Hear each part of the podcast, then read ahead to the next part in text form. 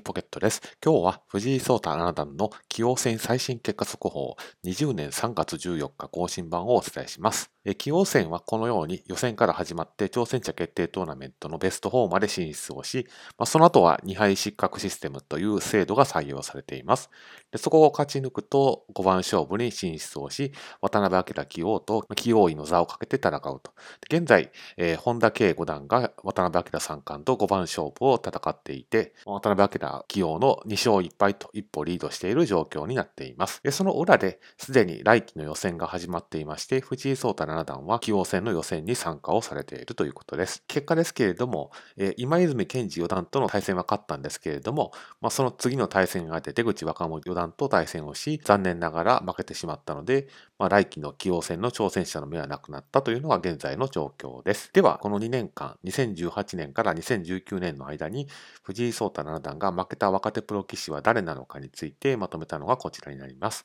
でなお、えー、今回 A 級に昇級をされた菅井達也八段と斎藤慎太郎八段もま20代なので、まあ、若手という範疇には入るんですけれども、もう A 級棋士ですので、まあ、若手プロ棋士というよりも、まあ、トッププロ棋士というような評価をする方が適切と思いまして、そのお二人は今回は除いています。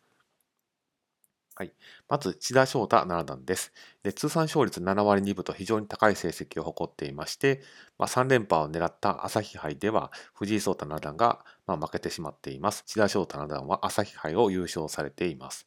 今期は、えー、残念ながら A 級は昇級できませんでしたけれども B 級1組に所属をされています。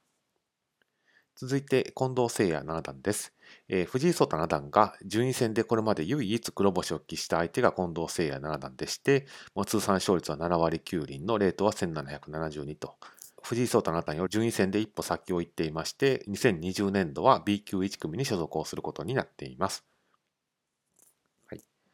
続いて、佐々木大地九段です。えー、通算勝率7割2厘で、レートは1845と。で、棋王戦の挑戦者決定トーナメントの決勝に進出をされるなど、公式戦でも、まあ、かなり上のところまで勝ち上がってこられていますので、本田圭五段に続いて、まあ、頭角を現しつつある若手プロ棋士ということが言えるかなと思います。そして、増田康弘六段は、まあ、竜王戦で、まあ、黒星を喫してしまった対戦相手で、え出口若武四段は今回棋王戦で負けてしまった相手ということになります。ですので、まあ、この中でやはり特に注目すべき方としましては上の3名の方になるかなと思います。まあ、例えば千田翔太七段でしたら、まあ、公式戦の優勝はもちろんなんですけれども、A 級昇級なるかと、まあ、近藤誠也七段にもついても言えることなんですけれども、お二人はま A 級昇級なるかといったところが大きな注目ポイント。そして佐々木大地五段については、公式戦、どこかの8大タイトル戦で挑戦者になることができるかといったあたりが大きな注目ポイントくるかなと思います。